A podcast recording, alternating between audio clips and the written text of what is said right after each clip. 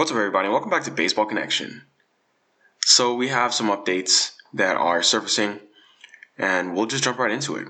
Jump right into it. So, first of all, it's been reported that the Colorado Rockies are interested in Michael Conforto.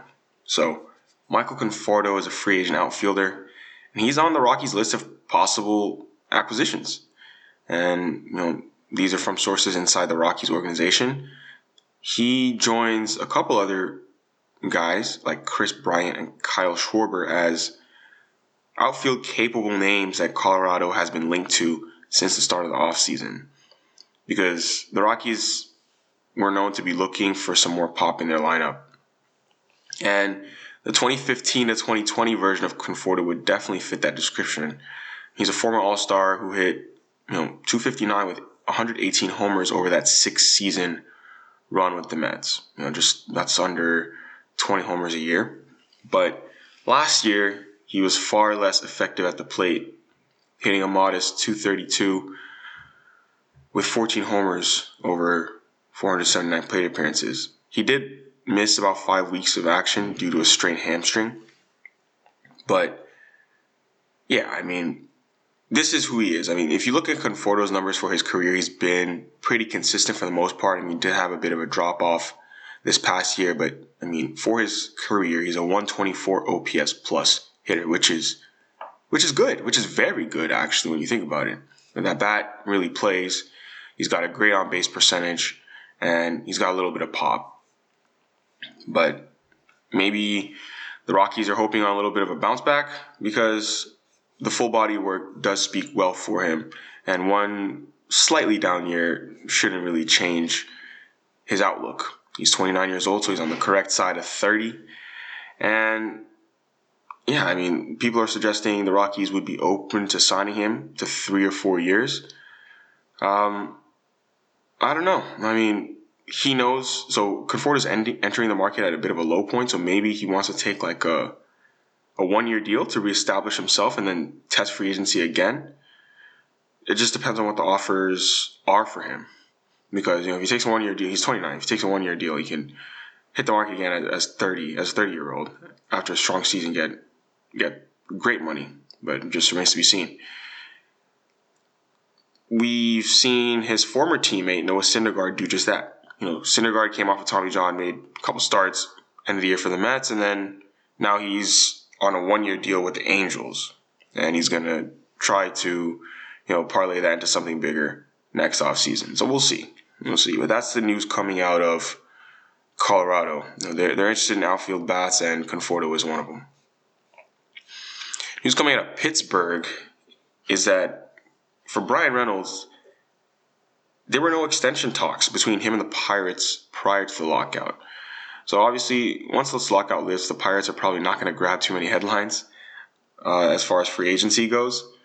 But you know, majority of Pittsburgh fans do hope they'll make this transaction, which is a long-term deal for their all-star outfielder Bryan Reynolds, because he's right in his prime. He's 27, and he's an all-star. He's a great player. I mean, there are a lot of teams around the league that need an outfielder and would probably be hoping to get Bryan Reynolds in a trade. But Pittsburgh could just hang on to him and control him for another four years through arbitration, even without an extension. So, whatever path they're planning, um, Bryan Reynolds himself said that he didn't hear anything regarding his future from the team before the lockout.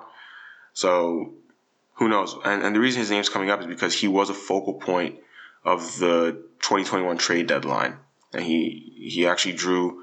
I mean, his his value drew a lot of interest, and he got some sizable offers. I mean, the Pirates got some sizable offers for him from the Braves and the Brewers last summer.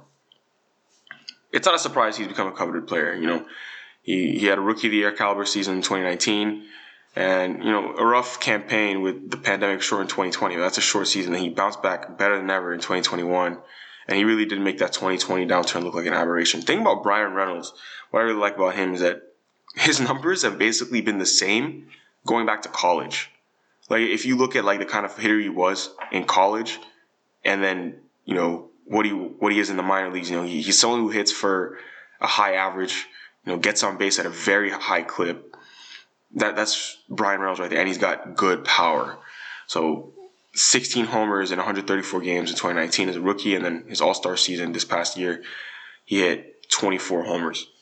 Good for a 146 OPS plus. So great player in Pittsburgh, and he's going to continue to pay dividends for the Pirates, either as a member of the team or if they decide to cash in on him. I think they'll hang on to him because you don't just you don't just um, for for All Star talent like that, you don't just jump the gun and make a trade unnecessarily. You have to do it to fulfill a specific need.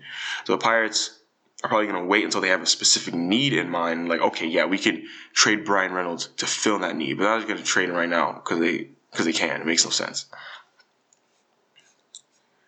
In other news, other news.